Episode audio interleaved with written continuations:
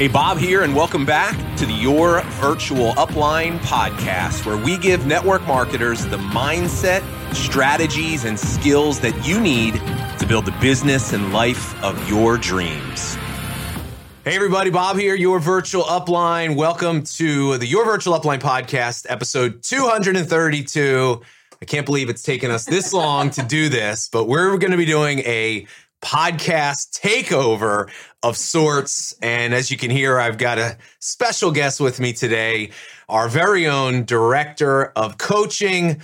Megan Weisscheipel, but Megan is much more than just our director of coaching. She's actually a very close personal friend of mine, and uh, her and I share an interesting journey together. She was, she's been in pretty much every downline that I've ever had in all my network marketing companies, and we were two people that met early in our lives that had this dream, this belief that we were going to do something special one day. And we thought each one of the network marketing businesses was going to be that thing, but unfortunately it wasn't. Little did we know that we were being redirected to something bigger and better than we could ever imagine. And that's the work we do together today. So Megan is really an inter- integral part of our business. She's really the head of our, our student progress and all, and she does a lot of the coaching that our students get access to. She under, you know, she and I work together on creating all the content. So she knows this stuff inside and out. A lot of what we teach today has been influenced by her as well. And um, you know, I, I'll just state the obvious. She's a woman, so she can connect with. Obvious. You know, a, we have mostly female audience, so she can add an additional element to our business that I just for just obvious reasons can't provide but but she had an interesting idea she said hey I want to put you on the hot seat for a change, and you know, so to speak. And uh, she's going to ask me questions. And we thought this would be kind of a cool thing to do for all of you that are listeners, and you just hear me showing up every episode teaching and training you. We thought maybe it'd be cool to pull the curtain back and mm-hmm. kind of have you get you a better understanding of our journey and kind of what got me to where I am today. And Megan obviously knows things about me that I wouldn't want most people to know. And hopefully that's not in the list of questions but we'll see how it goes. So I'm looking forward to it. I'm, I have to admit, I'm a little nervous, but uh, but yeah. So I want to introduce all of you to Megan. Well, I'm so excited to be here. Thank you so so much so much for this, Bob, because I listened to. I've been following you for now 20 years. I have the wow. longest history because people always say, "How long you been following Bob?" Well, I win. I win that race. So it's been 20 years in the making to get us to this point, which really still feels like the beginning of the journey of what we're creating here. But for everybody that's been following him, you see what he's doing now. You know Love Serve Grow and the podcast and Clubhouse and LLA, Legacy Leadership Academy, Next Level Leadership. You see all of this now. But there was a behind the scenes that got it to here. And that's what I wanted to do. I want to let all of you in on you know, what got Bob to this point? What made him your virtual upline? And it hasn't always been easy when you see him or you hear him having these conversations with people and dropping these golden nuggets. And I hear so many people that are like, I took 16 pages of notes, like everything you said was gold. But it always hasn't been that way because I don't know if everybody knows, like his biggest fear when he was a kid was public speaking. now the line I heard him say today, though, was I don't call myself a motivational speaker. What do you call yourself? A wake up call. A wake up call. so, what I want to do is I want to take you on a journey. I'm going to hit the rewind button and we're going to go backwards to the very beginning. So, the first question that I have for you, Bob, is where were you at in the stage of life when you were introduced to network marketing and what piqued your interest with it? What excited you about the opportunity of network marketing? Yeah, I was uh, I was fresh out of college. I mean, I was literally I I first so, so funny story. I, I got introduced to network marketing in college from my college girlfriend that took me to an Amway meeting. okay. So most of you probably would not have gone through this experience, but Amway, which is one of the first network marketing companies all t- uh, ever, had such a bad reputation that it got just um, just through people like being against it that they you literally couldn't tell people what it was. And I can remember my girlfriend literally being so excited. She called me up. She's like, "You have to come to this thing. I just saw this thing." and she's like, I, I need you to bring, she, she, she like legit said, I want to bring you to a meeting, but I can't tell you what it is. You'll just, when you get there, you'll figure it out. And me, I'm just like, you know, it's my girlfriend. I'm like, seemed kind of shady, but I'm like, all right, let's go. And and I remember we went to a meeting. I sat in an Amway presentation. I'd never heard of Amway. I'd never heard of network marketing. And I just remember I was like, this is so cool. Like this is awesome. Like I just I just fell in love with the I, this this promise of being able to to build a, a business and be free and be a leader and help people and and I joined and I did join Amway. I, did join Amway. I, okay. I came so I came home from school one summer. This is so here's funny. You know, we talk about how being coachable is so important in the profession. Like this is literally I you know, nobody ever taught me about being coachable. I just I always feel like this has been one of my best qualities. This is what I did. So Amway you did in-home meetings. Mm-hmm and my our upline that was coming to do the meeting lived in upstate New York and I was in Philadelphia or New Jersey. So it was like a 4-hour drive. So I felt this intense pressure knowing that this guy and his wife were going to come to my house to do a meeting for my friends and I was so stressed out about people showing up. I remember sitting at my little like grade school computer desk in my, you know, 10 by 10 room that I grew up in with a stack of note cards and I called up my sponsor on the phone, landline phone, right? This is literally like dial up internet days. And I said, okay, I made my list. I'm going to call people. I'm going to start inviting. And I'm like, what should I say? And he started just saying, like, and I said, no, no, no, no, no, no. I say, like, legitimately tell me word for word what I need to say. And I sat there and I wrote on six by nine note cards my script. And I was like, okay, I'll let you know when I'm done. And I literally just started calling up people. I love it. Using the script, flipping through the note cards, fumbling through it. I was scared to death. And people showed up. I think I, I think I had like 10 people come to my first home meeting. You know, a couple of people signed up. I was so excited. I thought I was going to be rich.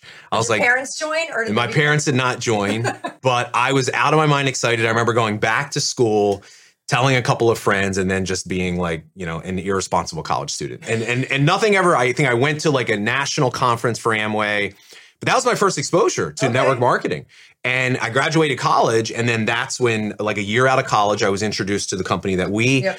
acn that we got involved in together and i was just somebody that you know, I always knew for me, I always felt like I talk about this a lot. Like I always believed that there was like something important I was supposed to do. Mm-hmm which was always strange because I had this belief, but there was no visible evidence of that in my life. Right. I was like a C student. I was like average at most of the things that I ever did, but I just believed like I was supposed to do something special. And that's why I was attracted to network marketing. I just knew that like working for someone else was never going to give me what I wanted. Mm-hmm. So that's the reason why I, I, you know, was first attracted to it was at first it was the money right? Before I understood that it's actually not the money that we're after. Now, there's nothing wrong with money, but that was what attracted to me at first. But I think what really kept me around was the sense of purpose that I mm. got in in the meet, like the work that we were doing. Like we really were doing something that was impacting people's lives. Awesome. Yeah. So then you move into another company and you've said this a lot, but talk about your first year when you really dove into the second company. You didn't recruit a single person your first year. In the first company. Oh, in Amway. well, I don't count Amway. I okay, mean, technically, I, guess Amway is the first company, but that was like a, you know, a, a, like a blip on the radar. Was, yeah, yeah, yeah, okay. yeah, yeah, yeah. So your first year, the truly giving an effort into network marketing, you didn't recruit a single person. Mm-hmm. Talk about what that experience was like, and what did you learn in those early days? Yeah, so I, you know, that first company that we were a part of, I struggled a lot the first year. And I think it was because I came into network marketing from a like a traditional sales background. So I had sales, try, you know, corporate sales training. Mm-hmm. And I, you know, I remember going to my first training and they were like, you know, go to your friends and family, ask them to do you a favor, leverage the relationship. And I was like, that feels like something I don't want to do. So I just approached network marketing like I did my sales job. I became an expert. I learned everything I could about it. I tried to sell and convince people. I went to all my broke family and friends that kept telling me they wanted something and I gave it to them. And to my shock, they were not so positive on it. And so my first year, I really, I resisted the process. I kind of wanted to do things my own way. Part of that was ego. Part of it, I think, was really just fear. But I struggled that first year. But I never quit and I showed up. I mean, I was at every meeting, I was on every call. I was kind of tricking myself like in doing those things because I know a lot of you can probably relate. Like sometimes we, consume training and and uh, as a way to avoid doing the stuff that mm-hmm. we really know we should be doing. And I did a lot of that in the first year. But I share like I always share that part of my story because it's like one of the things I'm most proud of is that I just didn't quit. Yeah. Because I had every reason in the world to quit. I should have quit, but I didn't. And I think it's because like, you know, I just had this dream that was like in my mind and in my heart that I didn't want to say no to. And um, and that's why I kept going. So funny that you say dreams. So when we first met, so I always or I always share this in the coaching that I do that Bob and I met on a three-way call. Like literally, he was the expert on a call. He had lunch with a mutual friend. My girlfriend was there with him. She called me and she was so excited, called my landline as well in my apartment. Calls me, Megan, you got to talk to this guy, Bob. He is an expert. We're going to be rich. It's going to be amazing. I'm like, what did you just drink for lunch? And she gets me on the phone with Bob and he tells me all about this opportunity. And you invite me out to an event that was happening. And I remember walking into that event, all these guys in suits used to show up. And what I learned at that event, because I was in right away, I joined right after that. You became my upline, and then we were kind of inseparable because I just wanted to learn everything. But here's what it was you and that opportunity or just being in that room, it taught me how to dream. Like up until that point, I lived this life that my parents had told me that I was supposed to. You go to college, you get the good job, you work really hard. Like that's the path that I was on and thought that I was supposed to be on. But it being in that room, with everybody and learning from you. Like you introduced me to books mm. that i didn't understand. I remember if you told me to read it you told me to say it i did it. Like whatever you told me to do i just did. But it was the think and grow rich the um, rich dad poor dad. Like you would always tell me to read a book but that's what expanded my mind. And that's what network marketing did for me was it just gave me hope and gave me a dream of something different. Yeah. And that's such an important part of it because I talk a lot about how I believe like what we do it's it's a personal development program with a compensation plan attached to it. So it's like the more that you're willing to work on yourself and grow and become better, you start to attract those early results. And that was the that was that journey that we were both on. And and I've just always been like I, I've just been like a passionate learner. Now that was partially to a fault because I think sometimes you know we're so quick to want to learn and consume we can't recognize that sometimes that's a pattern that's based out of fear where we're avoiding doing the things that we need to do. So it's like learning is only as good as the application of the knowledge mm-hmm. and and i probably felt victim of that. But but that's one of the things i'm most grateful for is you hear people talk about it all the time and our early's mentors used to say this where you know it's the person you become the person you become in the pursuit of your dreams and your goals is the best reward. And when I was broke, I would be like, okay, like, yeah, sounds nice. Cause like, that's not what I wanted to hear. I just wanted the money. I just wanted to be, not have to worry about paying my bills. And, um, but it's true, you know, it really is as you, as you sit here looking back at your career, once you have the success and the stuff that you always wanted, that really is the thing that you're most grateful for is the thing that I'm most grateful for today is like the dad that I am to my two boys mm. and the husband that I am. And, you know, my ability to, you know, we're, we just went through quite a year last year with COVID and everything. And just to have the mental tools to be able to navigate situations and circumstances like that, I, I wouldn't be the way I am today had I not been introduced to this profession, you know? Mm, that's powerful. So now we're going to fast forward a little bit. Okay. So life kind of continued on we I got out of network marketing, graduated college, moved away. You had your own life. We kind of went eight years without really speaking, and social media wasn't as big then. Mm-hmm.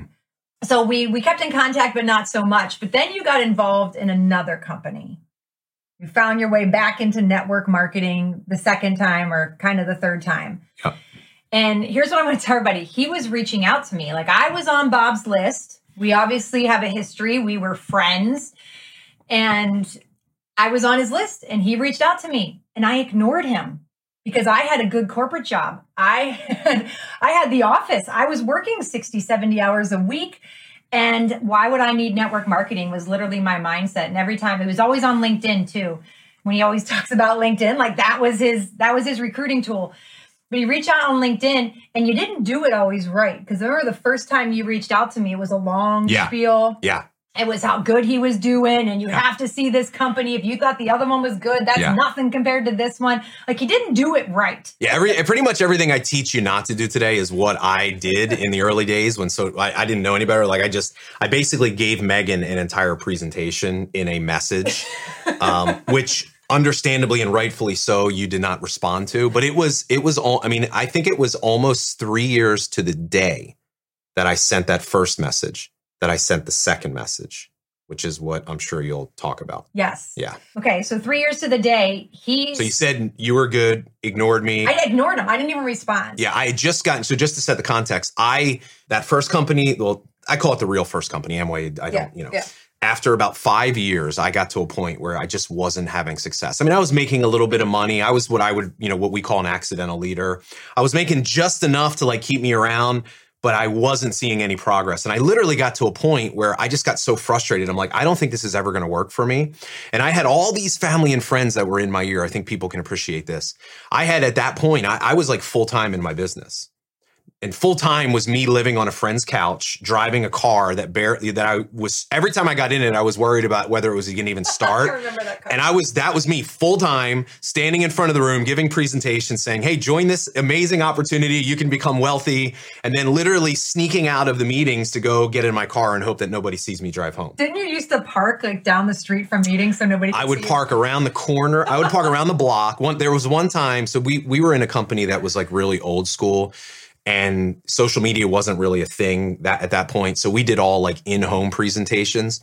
And I can remember one time, okay? So embarrassing.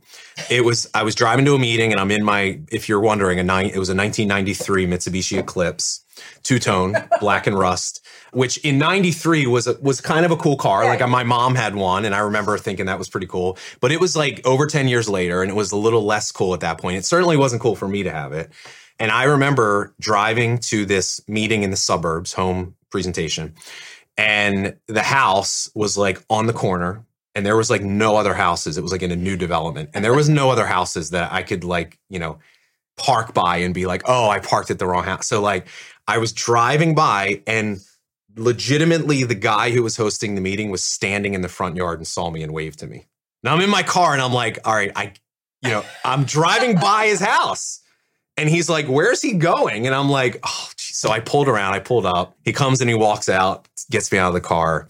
And um, I'm like, all right, this guy's gonna quit. Cause I'm like, you know, and and and he, you know, he he's like, oh, it's you know, so is this uh it's your car? I'm Well, like, this is what I'm working towards. and I was like, all right, this guy's as good as gone. I might as well just drive home. But that, you know, that was the that was the deal. And But I will say this: you were always sharply dressed. Oh, yeah, I looked great. All your money, like you even had yeah, monogram. I had the monogram shirts. I mean, every honestly, everything I hate about network marketing today is like what I was. Like fake it till you make it, which is like such bad advice. It, But that was it's like go spend money you don't have to to put on a front that you really aren't to impress people that probably don't really care. Like that was the trap that I, that I was in. But I got to a point where so many of my family and friends were like, "Look, what are you doing? Like, you know, you're a talented guy." You've got a lot of potential. You should be doing more. Why are you wasting your time? I heard that for five years. And eventually I started listening. Mm. And I said, I'm going to get a job. And, and I and I essentially quit. I didn't there was nothing to quit because it was barely a team a business at that point. And I got a job as a plastic salesperson for a company called Curbell. I got literally got any sales job that they would get because you know you have four years in your resume where you did nothing really as far as they're concerned. So I wasn't getting any kind of good job. I So got you left college and had a blank for four years. yeah, I had a job out of college, qu- qu- quit that, did network marketing, got a job as a plastic salesman, which was literally like, it was like, you know, I lived the movie The Office every day. I mean, it was miserable. And I did that for two years. And then I eventually getting, I got a decent job as a medical salesperson. And that was when I got back into network marketing. I said I'd never do it again until I did it again. Yep. And so that, what piqued your interest the second time? well, I quite frankly, I was getting, I was finding what I was doing really unfulfilling. I loved the steady paycheck, and that that that for a while was good because I never had that with network marketing. But I remember getting to a point in my medical sales job where I actually was making six figure. I made six figures one year, and I thought I was like, "This is." I'm like, "Oh my god!" Like m- my life is set. And then I realized I'm like, like you know, where's all my money going? You know, it's like taxes and this and that, and and, and it's like I. I just am like I'm realizing what I thought I wanted is not really what I wanted because I felt like really unfulfilled and there was like something missing and doing what I was doing wasn't giving that to me and it was like that entrepreneurial like flame that was Mhm. like burning in me and and even though I swore I said I'd never do it again I got introduced to that other company. It was a uh, North American Power that's no longer in business. And I joked about this the other day. This would probably be funny. So my friend Dan, who introduced me to that company. This is like legitimately how he tried to recruit me. I thought he was like messing around, but now I know he just really he goes, "Hey man, so I like I know you do those like pyramid things and like I just signed up into one. They do energy and it looks pretty good. Like can we get together and maybe you can help me figure this out?" That was literally his his prospecting to me. And I, I was thought prospecting though, or was he trying to prospect you, or he just no, really he wanted your lit, help? no. We sat down and he said, "Okay, so I have this presentation. Maybe you can figure this out." And I literally sat there and gave, like figured out his presentation. He was supposed to give. Like that was how I got into the company. But I was like, I just was like, I'm gonna just do it. Like I know how to do it. I got nothing to lose. I got everything to gain. It'd be something for me to do. And that was how I got back into it. And that was when I reached out to you. I didn't know any better. I was social media was now a thing. I was using it completely the wrong way. I was just spamming people and messaging them. And I sent you that message. You didn't answer. Three years later, I had created this tremendous success in that company that I always wanted and I never thought I'd have. And that was when I just felt like I'm, you know, you were living in Ohio. We hadn't talked in a very long time. Mhm. And I was like, let me just, I just want to message Megan one more time. But this time I did it the right way. I didn't send you a scripted sales pitch. I just was like, I've been thinking about you. I just wanted to reconnect and say hi. You know, things are going really well. Want to see how you were. Like that was, we just left it at that. No, it was, and I actually know exactly what it was because it's still saved on my LinkedIn. Yeah. you just said, "Hey, buddy, it's been a while." Like that's exactly what it said. But on the flip side of it, where I was at in my life, like I said, I had this big corporate job. I was doing really what I thought was really well, making six figures, life's going good. I got married. But what had just happened that second time when I got the short message was literally a few days before that. I had had my best month ever as a manager and thinking I was getting manager of the quarter, everything's going good. I'm waiting on this big phone call. And instead of getting a congratulations from my boss, I got a we're going to restructure the office. I didn't lose my job. They were just cutting my pay. And he literally said to me, the owner of the company said if they don't cut my pay, they're cutting his. So they mm. cut my pay. So I remember sitting there and I was so upset. And that night I went home and I prayed and I just said, God, give me a sign. Like, what am I supposed to do? And the next morning was the, hey buddy, how you been? And I was like, there's my sign. And interesting enough, I'd been following you on LinkedIn, so I knew what you were doing. I saw it. I had already gone on. I had read about North American Power and I just messaged him back. Actually, I'm pretty sure what I messaged back was, why the hell did you reach out to me? Yeah, you did. You're like, why did you reach out to me? Something like that. And I got really scared. I was he like, goes, I'm oh, so no. sorry. And I said, nope, it was the right time. Like you knew it. And I think the next week we had Because you had just come back. Not you were back for what, a couple years at that point in, Yeah. in PA, and um, we hadn't reconnected at that point. And I remember meeting at the Plymouth Meeting Mall, Yep. having lunch. we had lunch. I was so excited, but I was so nervous because I was like, man, I really, I hope Megan sees this. I want her to join my team, and it was like all the stars just like aligned. So what was crazy for me when we rejoined back up, so prior like in the previous company, like you were good, but now you were the man. Like in that company, you had got to the top and you were the man. It's like when you go to conference, like everyone in like he is now, everyone wanted to hear Bob Heilig speak.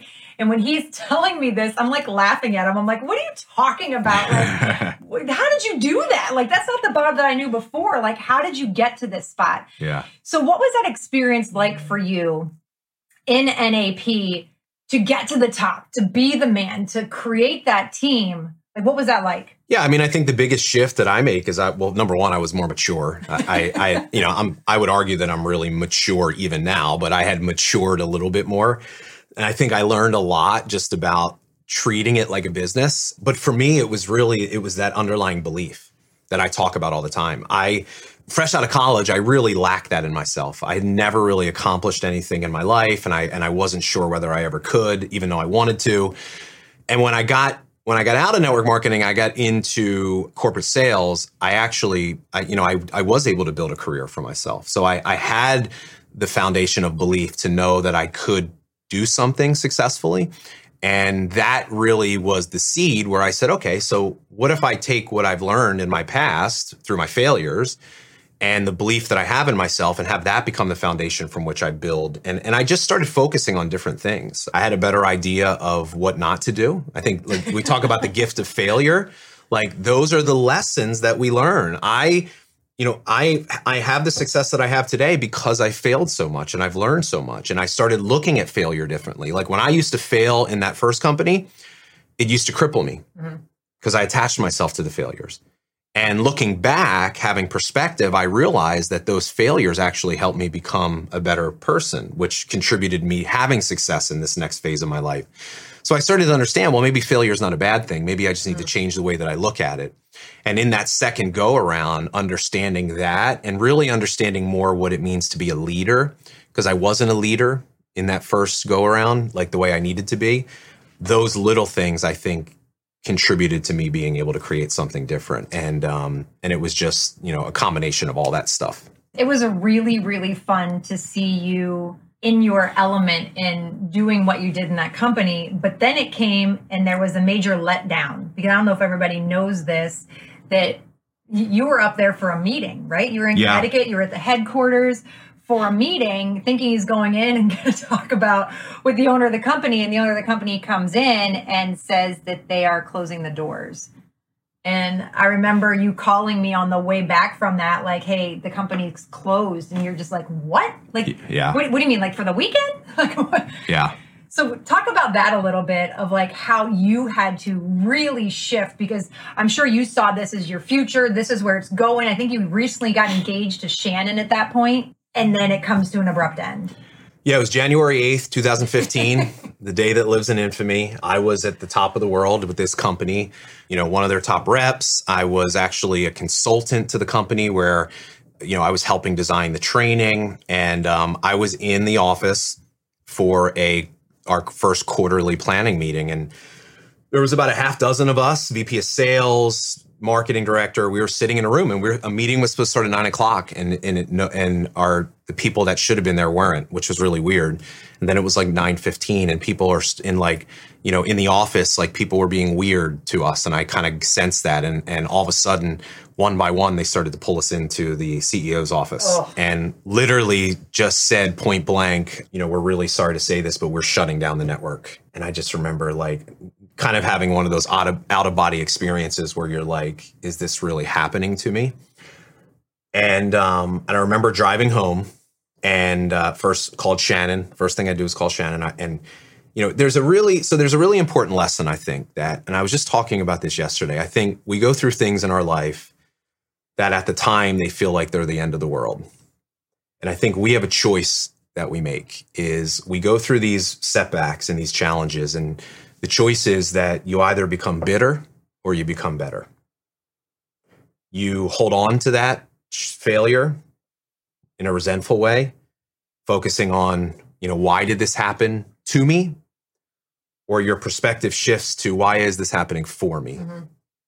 What is what there's a reason why this has happened. And I may not understand it, I may not like it, but it's because I don't know the whole plan yet. And I have a choice how do I want to respond to it? And there were a lot of people that were in that company, close friends of mine, family, that chose bitter, that chose to be resentful, that you know lived with the story of why did this happen to me? And I just chose a different story. Like I legitimately remember calling up Shannon and saying, "Listen, it's going to be okay. I don't know how it's going to be okay, but I just believe it's going to be okay." I had faith.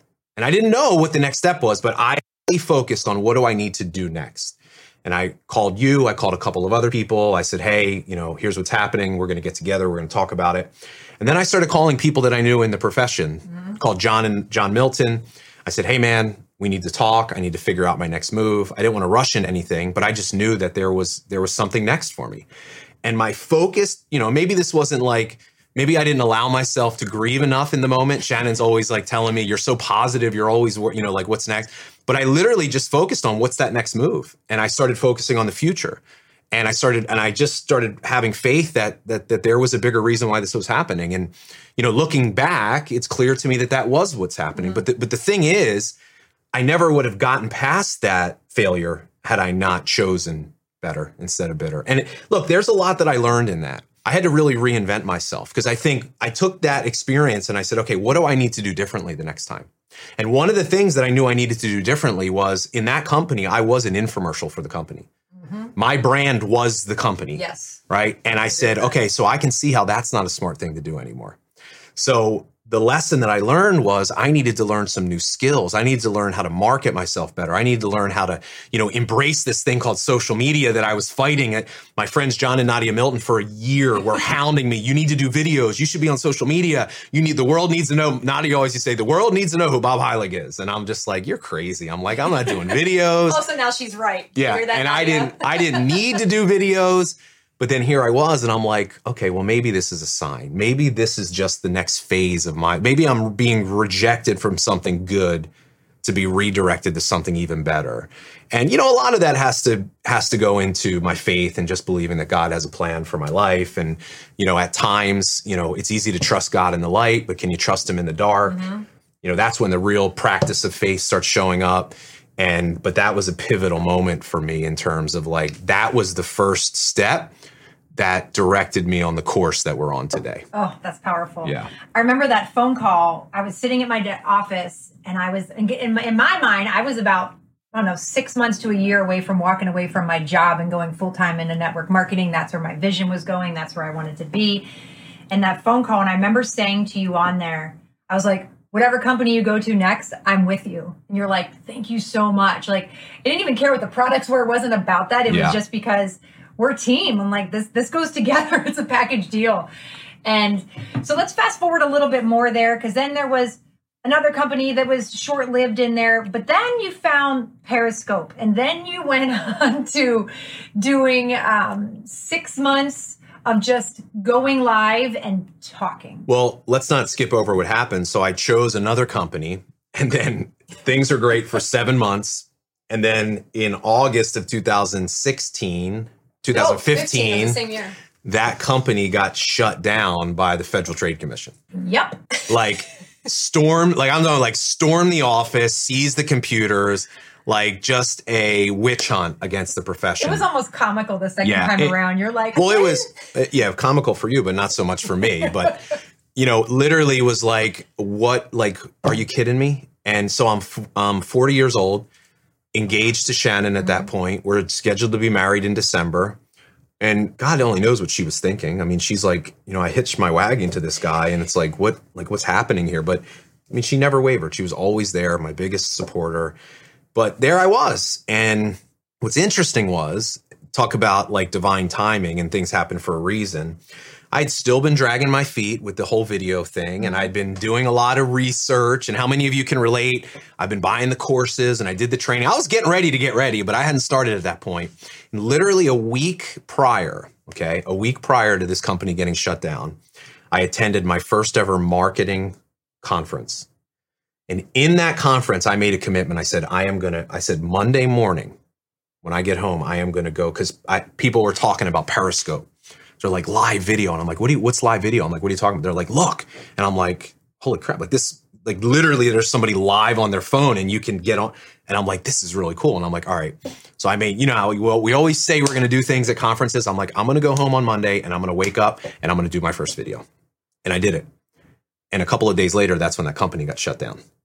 So it literally was like timing. I'm like, okay, now this, if I've ever had the reason to really go all in with this, this is it, because I literally had nothing else. And that's when I committed. I did a video every day for six months. 8 a.m., woke up, got on Periscope, scared out of my mind, not knowing what to do, just started talking. And at the time, I was practicing Love Serve Grow, but I didn't I didn't know it. I didn't have a name for it. I was just every morning I would sit there and I would talk to myself, Bob, you can do this. It's not about you. Just show up, teach what you've learned, focus on helping people. If you help enough people, you'll get better. You'll eventually have what you want. And I just kept saying that to myself every day and and showing up from that place. How many people did you have on when you first started doing those? So I had five people on my first video. Um, I can like distinctly remember it was like 90 days until I had 20 people on a, on a video. So imagine that doing something for 90 days and and consistently. not consistently. Yeah, um, Monday through Friday.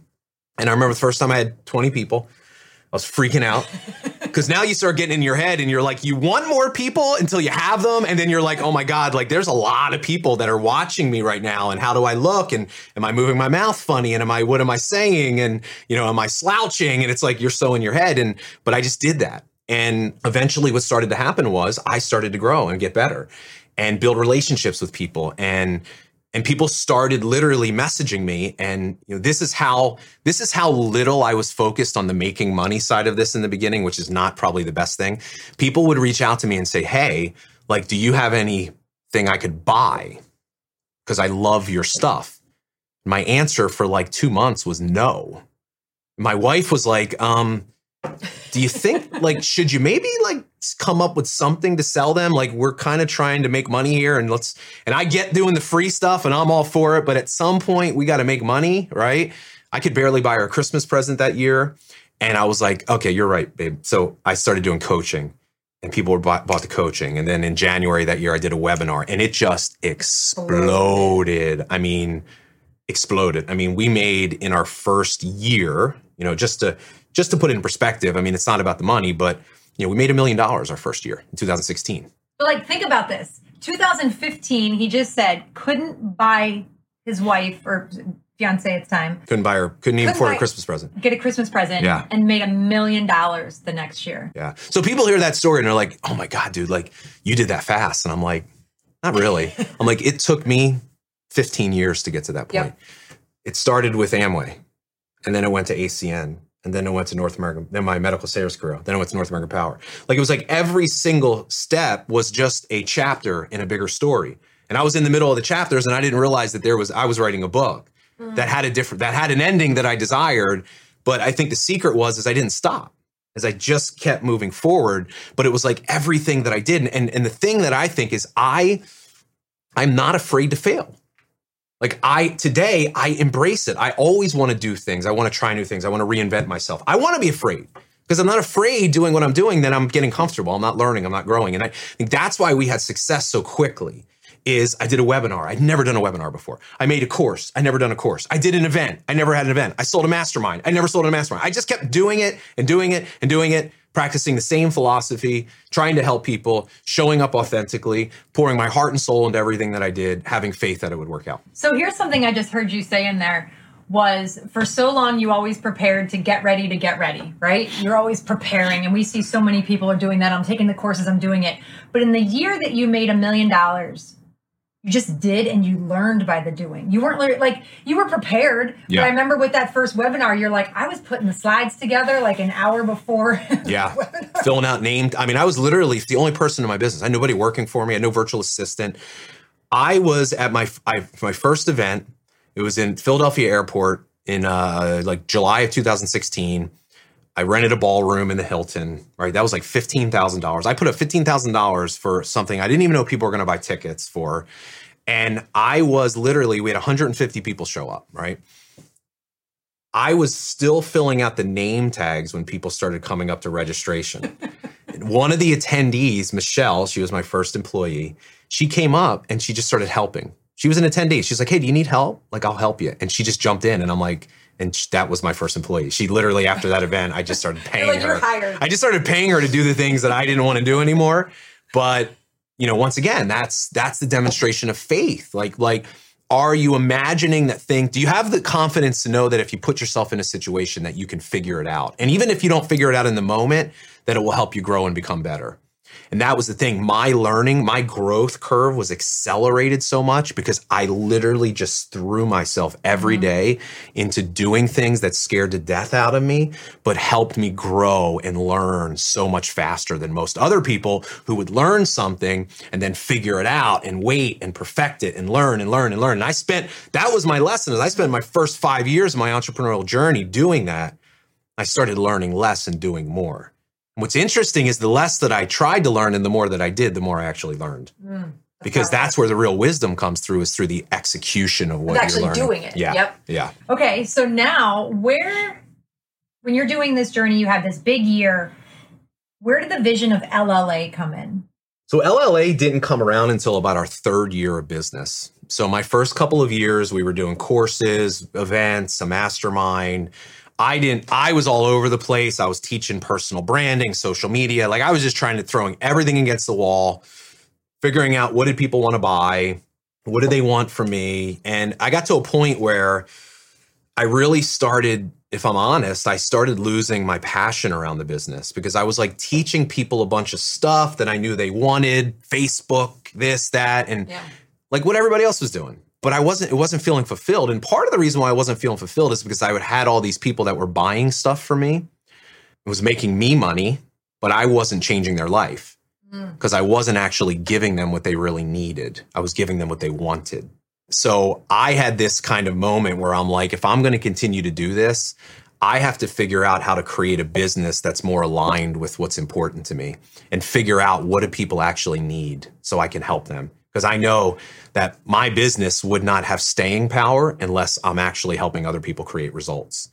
And so I, I really wanted to search for something that could could really communicate to other people how I feel differently about this profession. Because you and I came up in a in a company that's everything that I hate about the profession today, quite frankly. And look, I I am thankful for that experience because we met some great people. I learned a lot of great things. But just in terms of the way that they approach the business, it's not what it's about. It's that sales mm-hmm. mindset, right? You know, fake it till you make it kind of stuff, scarcity. And I started to discover that there was a different and a better way. And I did that by accident through teaching some things. I started to realize how belief was such a thing that was missing from most of the training out there. I started obsessing over the psychology of success for my own benefit. And I saw growth within myself. And I started asking myself, well, how could I package all these great things that I'm learning in terms of building a real business and leadership and belief? How could I package it in a way that I could give it to other people and make it make it doable so they could see results? And that was like the first iteration of LLA is you know this idea of legacy leadership and using network marketing for something that's way more important and meaningful than just making money. Yes we want to make money but the money is only as good as what you do with it and the person that you are in the process of getting it. And people started really flocking to that idea of being more values driven and you know we were clear on what was important to us faith family freedom.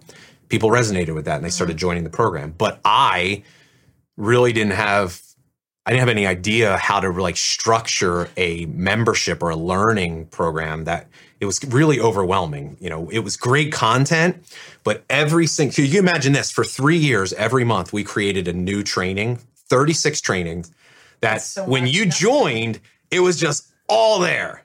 No rhyme or reason.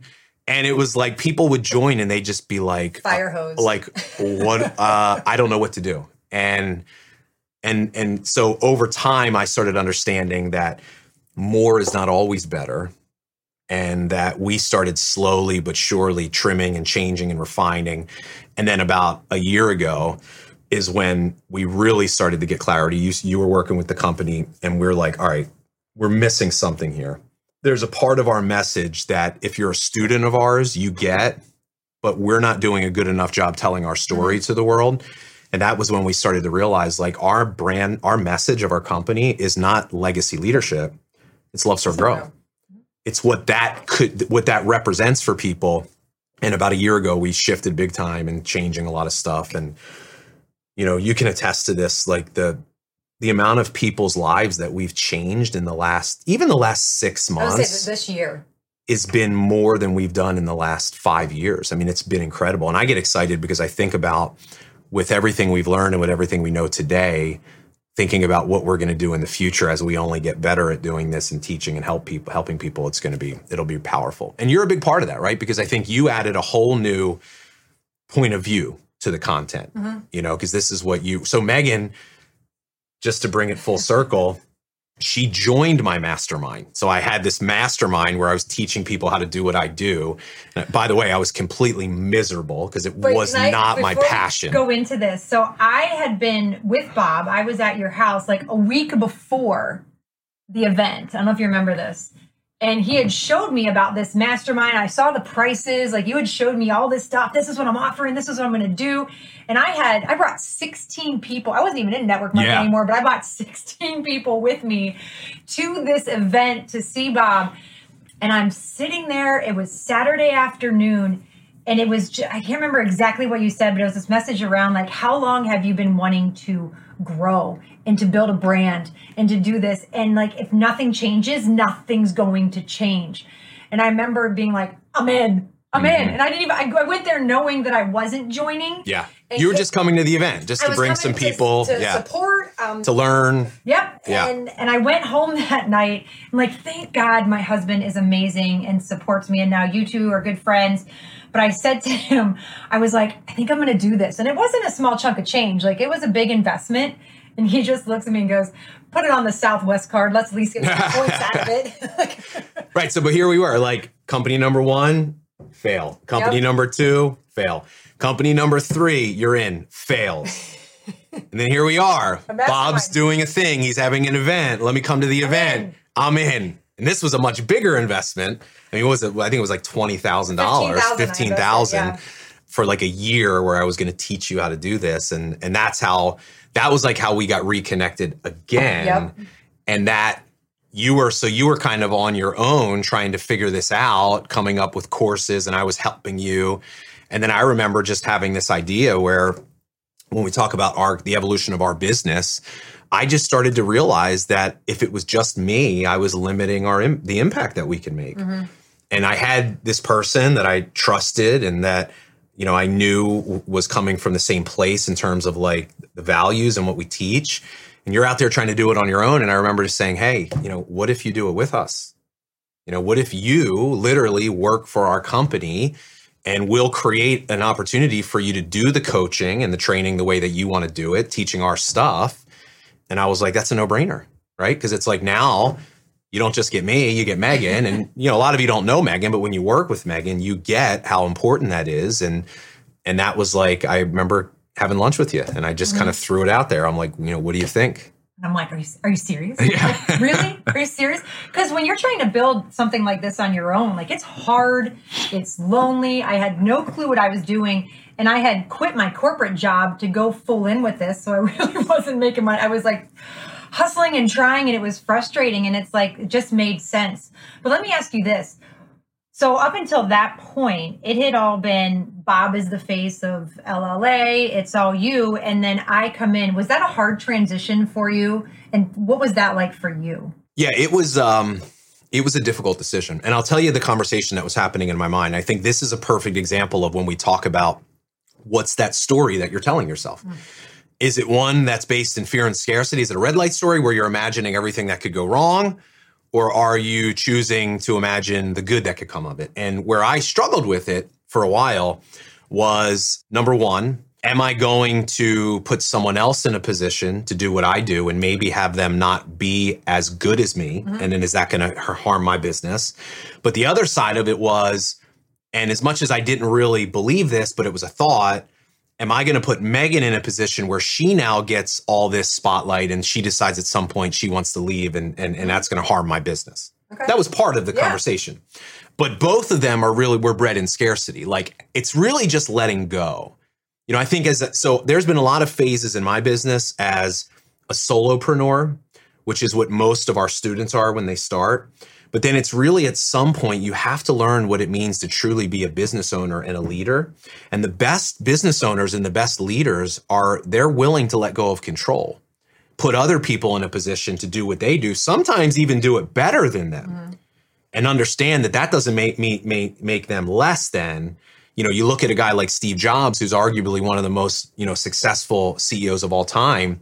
You know, he's, I remember he said in, uh, uh, in some way, he goes, my job is not to hire great people and tell them what to do. My job is to hire great people and tell them what I should do.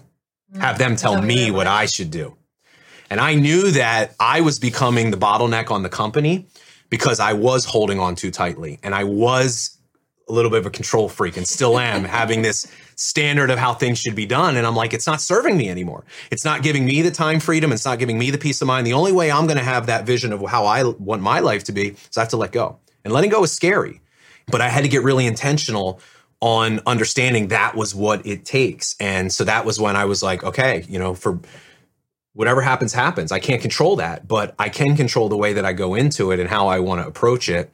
and I recognize that you had a lot of talents and abilities that you know our company really needed, and and that was kind of what happened. Is it was a leap of faith on my part, and you know it took us, and we're still figuring it out. Yeah. But that whole first year, I mean, you kind of felt lost, right? Because you jumped into a, you know, we have four, we have at the time we had four full time team members, all virtual, um, and so you were kind of just like the fifth wheel, where like we didn't really know what your role was, mm-hmm. and you were kind of there, and you had a you kind of had an opinion sometimes, but you didn't want to step on people's toes. Totally. And it, I mean, literally took us a year just to have you even feel like you were, yes. you know, yeah. So from my perspective, what it was like, I jumped in and I was super excited and I started coaching right away and doing some stuff. And then what was hard for me was people started referring to me and you even said it a couple times is oh it's the female bob it's the female bob and that messed with my head because I thought I was supposed to be this person because you're so good at what you do. like you could talk for three hours without an um or an ah and always drive these points home. And I was like, that's not me. Like the part that makes me connect with people is that, hey, I mess up and things aren't always right. But I felt I had to be this female Bob figure. And it wasn't until I realized I mean, that's the highest compliment, don't get me wrong, but it wasn't until I realized, which probably took me about a year to find my space in that, was it was about finding who Megan is in the legacy leadership, in the Love Serve Grow framework. And I think why this year has been so dynamic is because we work so well together as a team to create the content, but also like I've come into my own, you do your thing, and we have the same message, we have the same vision, but sometimes it just comes from a different perspective. And I think that's what drives the the point home so well in the coaching and why people have so many breakthroughs is they're hearing it from two different perspectives. Yeah, I've learned over the last year that the more I can put you in a position to do more, it just helps me in the long term. But so, but sometimes, but you know, in, just in terms of like helping you grow. Yeah. But sometimes that's scary because I, you know, I may have you do something that I know that I've always done, and I know I have a certain way I like it done. And if I have you do it, that might not be the way that I have mm-hmm. done it in the past but recognizing that just because it's different, it doesn't mean that it's less than, right? You, you know what I'm saying? Yeah, Or that it won't be effective. So it's like slowly but surely, I've learned to to give up more so that you could have more that you could step into so you grow more and you feel more confident and you take more ownership of the business. And that's been a you know that's still something in, in terms of being a you know what's interesting is we're always trying to practice what we preach and I teach leadership every day but if I'm honest I still have a long way to go as a leader. And it's like every day I'm trying to listen to what I'm telling other people and asking myself am I practicing this? And I know there's been plenty of times where I've fallen short in those areas and but I'm always the first to admit it that I you know hey I could have led better in that area. And I think that humility is what really gives us the ability to grow and become better in the future. I think that's one thing that works with our team too is that we all now at this place feel comfortable about calling each other out and not even like in a bad way just saying hey did you have this done yet? Where's this at? Are you good? So i think that's been really powerful. And i remember last year you asked me my first mission to write. It was like june or july to write a mission and I literally like spent a month. Like I was so nervous to do this and I wanted to have it perfect. And I felt like when I sent it to you, like I was turning in like a final exam paper. Like, yeah. did I pass the class? Like, yeah. am I going to be allowed to stay?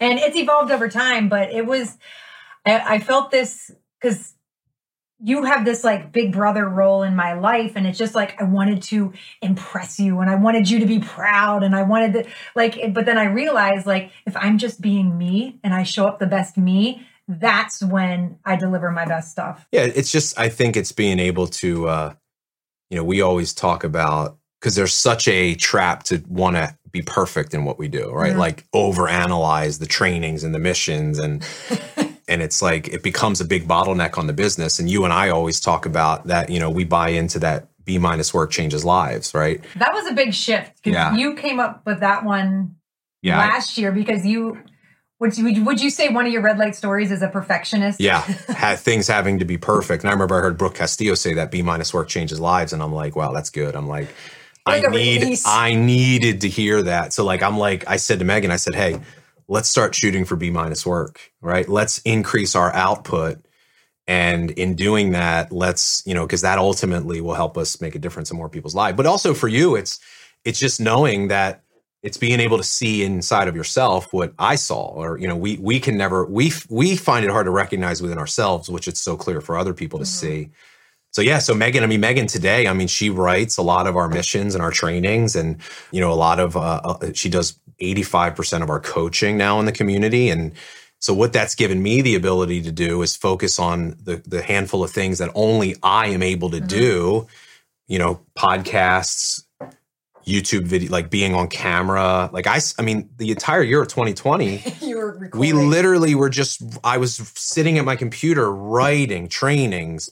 Like I wasn't doing this. Right. And I think our business, the reason why we're going to, we're going to have our best year ever by far this year is because I'm doing more of what I only can do. And I've learned how to let go and delegate the other stuff to you and, you know, Kelly and Sarah and Whitney of all stepped up their games. And it's like, I think we're just finally, you know, it's taken us six years to actually be some semblance of like a real company that's not like, cha- uh, you know, like chasing its tail, running like around, understanding like our numbers, right? Like goals, like that yeah, big stuff.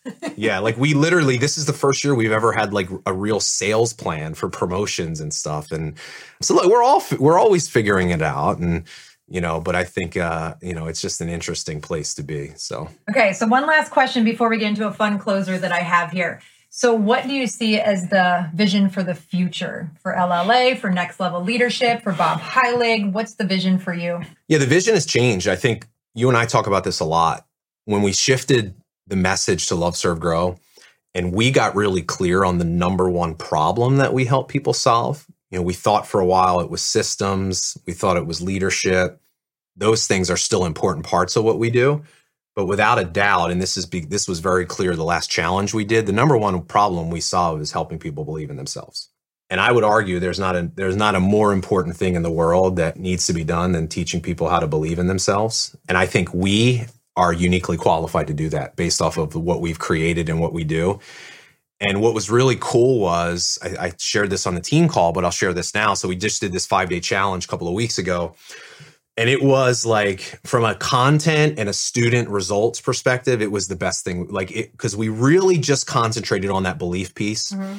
And Sarah, our social media manager, sent me a Voxer. It was really cool. She said, I just have to say, like, I've never been more proud mm. of working for this company and my job and our future because I see the difference we're making in other people's lives. And when we talk about like the amount of success stories we've had, it's because we're really clear on what people need first and yep. foremost.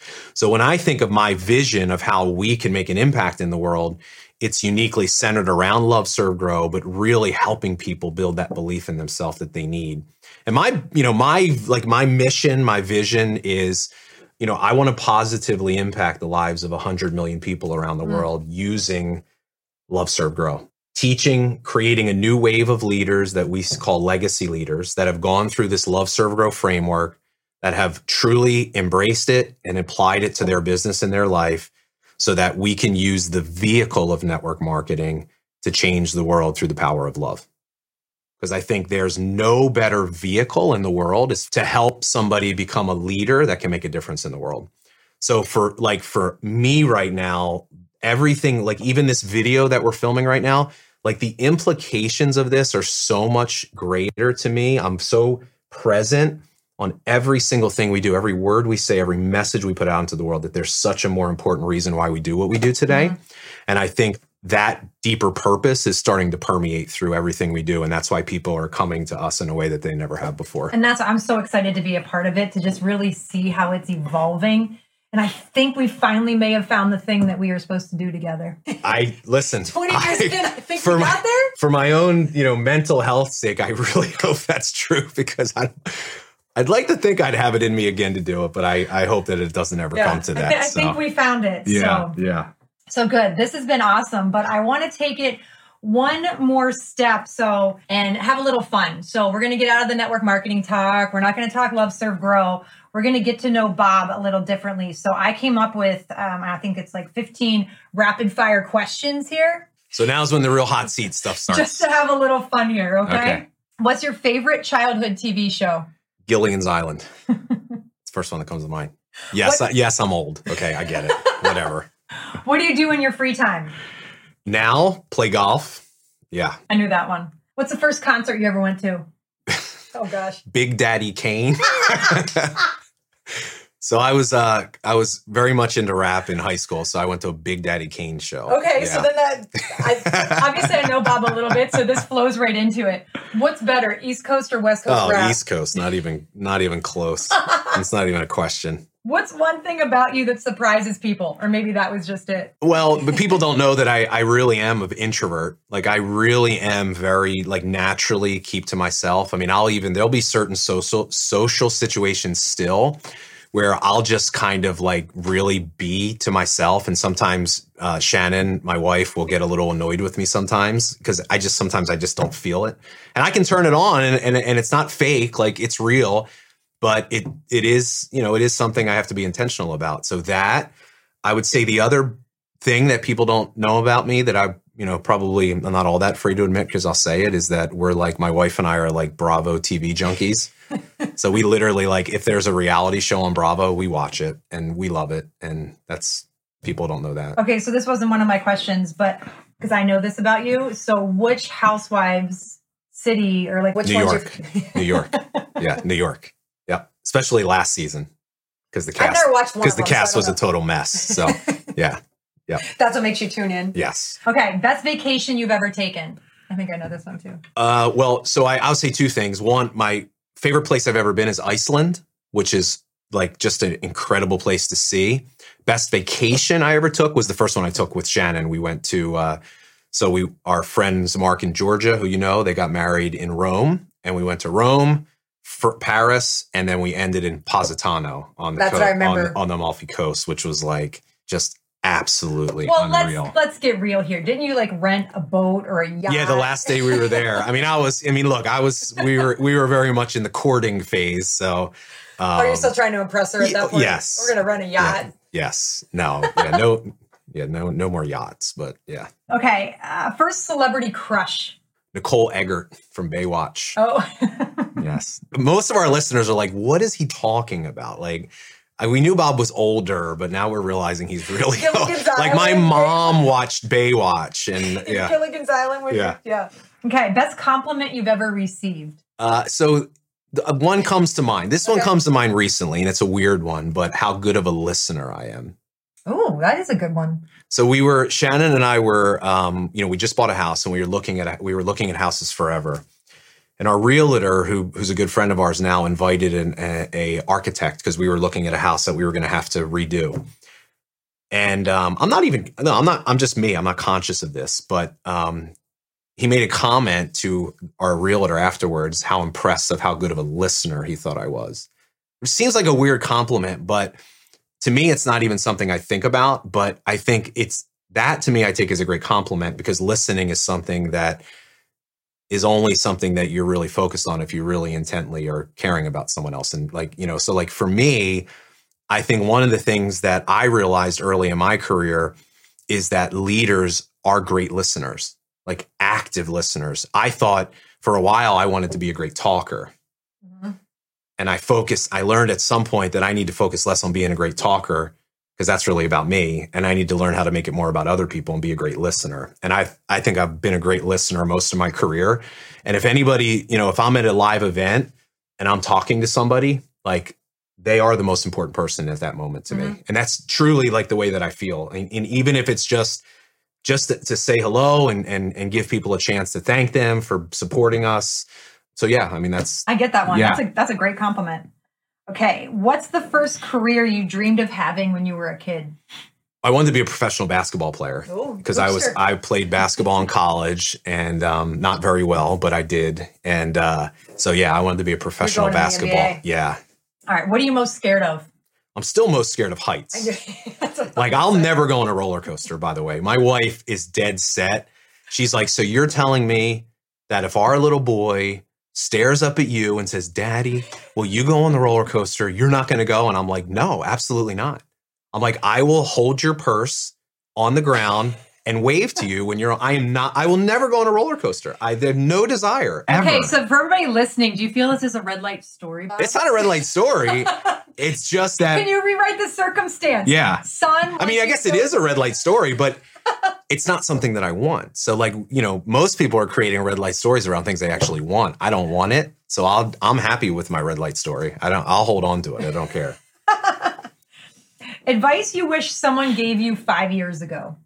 Success is a matter of being, not doing. Mm. Right? I mean, that's that's the big misconception is everybody thinks that if you just work hard enough or take enough action, you'll be successful. That plan doesn't work out too well for me. It didn't work out well for me get intentional on who you want to be what do you want to believe about yourself and have that be the starting point of what you do.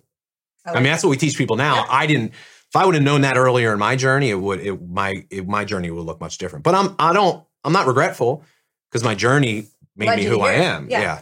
What's something you wish you were really good at? Golf. Because I'm, like I play golf a lot, but I'm I'm horrible and it drives me crazy. So I wish I was better at golf. and if we have any golfers out there, they totally get it. So Oh, that's funny. Yeah. I live on a golf course, so I see it all the time. People are yeah. out there. It could be snowing and 30 degrees and there's still people out there trying to yeah. figure it out. Yeah, but I you know, on a on a more like serious note, being a parent, being a better parent is something. You know, I still you know, I love my kids and but I I see my control issues flaring up, you know, when they're not acting the way I think they need to. So, me, and it's not a matter of wishing, it's just being intentional. Like, one of the areas that I'm focused on in my life is how do I apply what I know and what I teach other people? How do I apply that to the circumstance of being a parent? Because that's the most challenging circumstance in both of Shannon and my life right now. Well, I what I realized the other day after I told you kind of an incident that happened in my household this weekend, I realized it's we we as parents we're supposed to be teaching our kids but really it's they're teaching us like i'm learning so much yeah. about myself and yeah. how i do things just from being a parent. Yeah so 100% okay if you were a superhero what would your powers be? Definitely flying superman flying. Yeah. Oh i had it on here. Favorite guilty pleasure tv show. I did have it on my list. Well, so I'll just give you our current top three okay. in no particular order is our Summer House, Southern Charm, and Vanderpump Rules for sure. I mean, that's that's the trifecta right there, really. Yeah, yeah.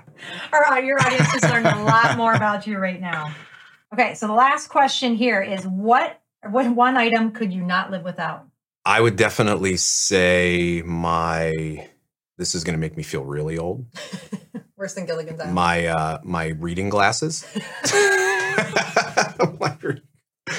Because books books are uh, books are a very important part of my life in terms of learning and becoming better. And I have to be honest, I you know I need the assistance of uh, readers now. So that's uh, that's so fun. I, I glasses too, but I, I yeah. get that I mean, one. But that's not what I expected you to yeah, say. Yeah, I mean, maybe that's not my real answer, but I don't know. That's just what I thought of. So yeah. Well, good. Well, hey, I appreciate this so much, and I hope everybody listening just now understands how much Bob's put into this. And here's something that I want to close out and I want to say is that from knowing Bob from 20 years, he is the same exact person, maybe has a little bit more money in his bank account and a beautiful wife and kids now, but your passion, your vision, your heart has never wavered from the first time that I met you until now. And it's so exciting for me to be able to see you in the space that you're in, but also, like I said in the beginning of this, of knowing like it's kind of just getting started. Like it's really just starting to grow. To to see where this ends up in the future is really, really exciting. I appreciate that. It's cool. It's it's you know, it's been six years and um it's been a long six years, but it went by so fast. And I think what's crazy for me to even think is what you're saying is true. I mean, we really haven't even started yet. I mean, we've only been really teaching this thing called Love Serve Grow for six months. Mm-hmm. The formula as it exists today just started in January. And the reality, this is the thing that that definitely drives me, you know, to do clubhouses every day and YouTube and podcasts. The vast majority of the people that do what we that do this don't even know who we are. Mm-hmm. I mean, most of the people in the world that do this kind of thing have never heard of us. And that to me is what drives me every day is to know that there's someone out there that's struggling just like we did in our business that wants it, that's working hard, but they don't know what they need to do. And they don't know that there is a plan out there. It's some, something we teach called Love, Serve, Grow. I mean, that's since we started doing clubhouses, we hear this all the time where we're reaching a new audience. And the number one thing I hear is, how could I have never heard of you before? like, I don't, I can't believe I never heard of you before.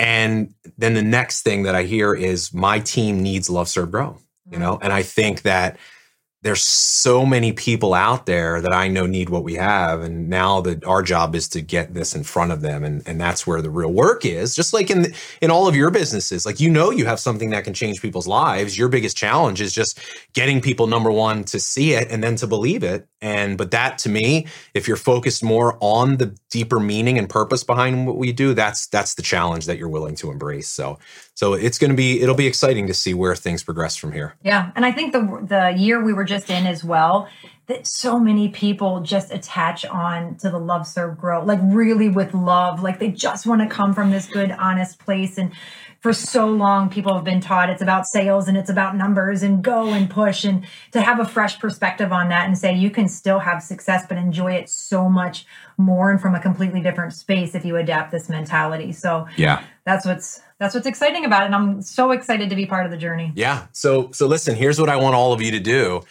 Let us know like if you enjoyed this you know? I mean we like admittedly so megan and i we went we came into this she's like i kind of have like questions but i'm not like and i'm like let's just do it. Like yeah, let's I'm just like, do it. no because i want to be we'll, conversation. you know so hey listen we'd love to hear from you. If you're watching on youtube drop a comment. Let us know if this was valuable to you and if you're listening on the podcast i'd love to hear from you on instagram shoot me a message. Let me know. Maybe we can do some future episodes like this where yeah, you can. This is fun. Megan can ask some of our user submitted questions or something like that. But uh, either way, Meg, thanks for being here. Yeah, and, of course. Uh, and thanks for thanks for watching and listening, everybody. So take care.